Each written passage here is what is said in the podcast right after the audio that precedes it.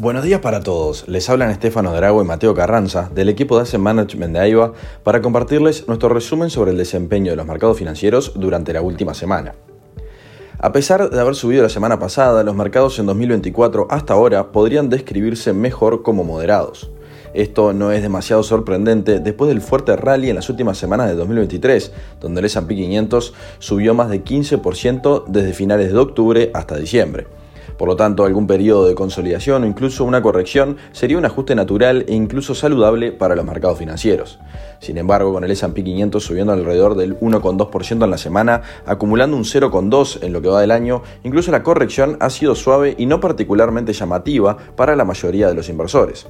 Por otro lado, el Nasdaq creció un 2,26% en la semana, impulsado principalmente por las grandes tecnológicas, luego de que se expandiera globalmente cierto optimismo respecto a la inteligencia artificial.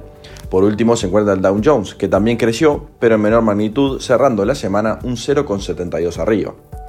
Al comienzo de la semana pasada, luego del feriado del lunes, el gobernador de la Reserva Federal dijo que espera que la Fed reduzca las tasas este año, pero enfatizó que no hay necesidad de que el Banco Central reduzca las tasas rápidamente, ya que la economía se mantiene en buena forma. Sus declaraciones enfriaron cierto optimismo sobre posibles recortes que podrían comenzar en marzo, lo que llevó a un fuerte aumento en los rendimientos del bono del Tesoro de corta duración, llevando la tasa a dos años un 4,2% y la de 10 a un poco más de 4%. Los rendimientos de los bonos del Tesoro de Estados Unidos continuaron aumentando el miércoles, alcanzando su nivel más alto de este año después de que la publicación de las, ventas minoristas en Estados Unidos mostrara un aumento del 0,6 en el mes de diciembre, superando las expectativas del 0,4. Los signos de un consumidor más fuerte, que representa aproximadamente dos tercios del crecimiento económico, sugieren que la economía se mantiene en buena forma y socavaron las expectativas de un recorte de tasas tan pronto como marzo. Más adelante en la semana se publicaron las nuevas peticiones de subsidio por desempleo, las cuales disminuyeron respecto a la semana anterior hasta alcanzar el nivel más bajo desde finales de 2022.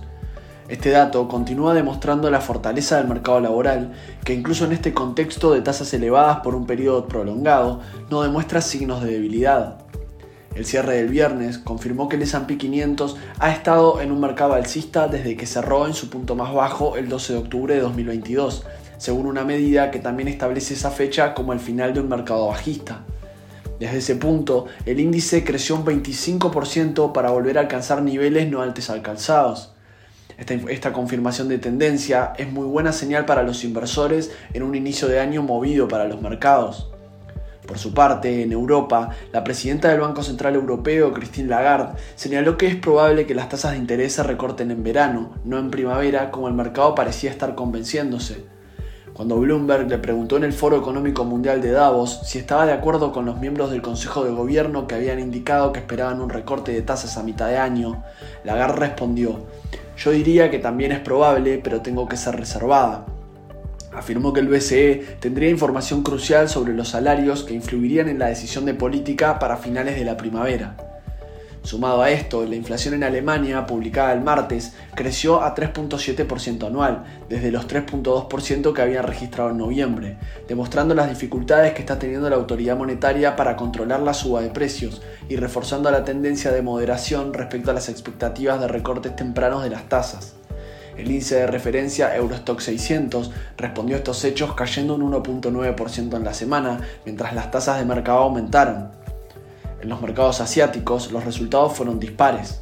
En Japón, debido a la debilidad del yen que impulsó un sólido desempeño de los exportadores, los mercados de valores subieron durante la semana, con el índice Nikkei 225 ganando un 1% y alcanzando su nivel más alto en 34 años. Señales adicionales de una inflación en caída frenaron las expectativas sobre cualquier cambio en la postura de política monetaria del Banco de Japón en su reunión del 22 al 23 de enero. La probabilidad de que el Banco de Japón abandone su política de tasas negativas a corto plazo ya se había reducido debido al impacto económico del mortal terremoto que golpeó la península de Noto en Japón el día de Año Nuevo. Por su parte, en China fue publicado el martes el PBI anual que mostró un crecimiento del 5.2% interanual, cayendo por debajo de las expectativas de los analistas que predecían un crecimiento del 5.3%. Los últimos resultados de la segunda economía del mundo siguen situándose por debajo de las expectativas, incrementando las preocupaciones acerca de su capacidad de mantener su ritmo de crecimiento y arrastrando a los mercados a mínimos de varios años. La bolsa de Shanghái cerró la semana alrededor de un 2.1% a la baja. En el plano de los commodities, los precios del petróleo subieron durante la semana, ya que los inversores evaluaron el impacto de las tensiones en el Medio Oriente. Irán dijo el martes que lanzó misiles balísticos contra una base israelí en Irak y Siria en defensa de su soberanía y para contrarrestar el terrorismo, siendo el primer ataque asumido de Irán a Israel desde que comenzó el reciente conflicto con Hamas. Los analistas señalaron que el riesgo geopolítico en los precios del petróleo podrían encontrar un límite a menos que se reduzca la producción. Por otro lado, en el plano corporativo, el sector bancario continuó siendo el centro de atención en términos de resultados. Goldman Sachs subió casi un 1% el martes después de informar que resultados del cuarto trimestre fueron mejores de lo esperado, ya que la fortaleza en las ventas y el comercio de acciones compensaron la debilidad en la unidad principal de banca de inversión del gigante de Wall Street. Por su parte, Morgan Stanley informó resultados del cuarto trimestre mixtos, ya que las ganancias no cumplieron con las expectativas de los analistas después de que las utilidades se vieron afectadas por cargos de 535 millones de dólares. Sus acciones cayeron casi un 4,9% en la semana. El miércoles, las acciones de Charles Schwab cayeron un 1% después de que el grupo de servicios financieros informara una disminución del 22% en las ganancias netas de 2023, citando desafíos derivados de un entorno de tasas de interés más ajustadas. Interactive Brokers subió un 1,6 después de que los ingresos del cuarto trimestre superaran las estimaciones de los analistas, aunque las ganancias no cumplieron con las expectativas debido a una caída en los ingresos por intereses netos.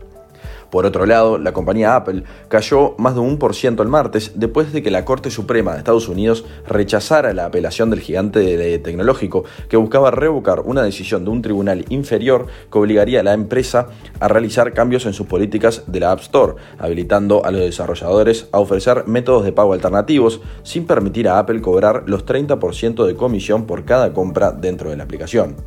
Por último, el jueves, las acciones de Taiwan Semiconductor Manufacturing, listada en Estados Unidos, se dispararon casi un 10%, luego de que el mayor fabricante de semiconductores del mundo proyectara un crecimiento de más del 20% de los ingresos para este año, impulsado por la creciente demanda de chips de alta gama utilizados en aplicaciones de inteligencia artificial. Luego de un comienzo movido para los mercados alrededor del mundo, los inversores entran a la cuarta semana de negociación del año a la espera de la publicación del PBI de Estados Unidos el miércoles. Esta cifra se espera que se sitúe en 2%, luego de un crecimiento del 4.9% en el último trimestre.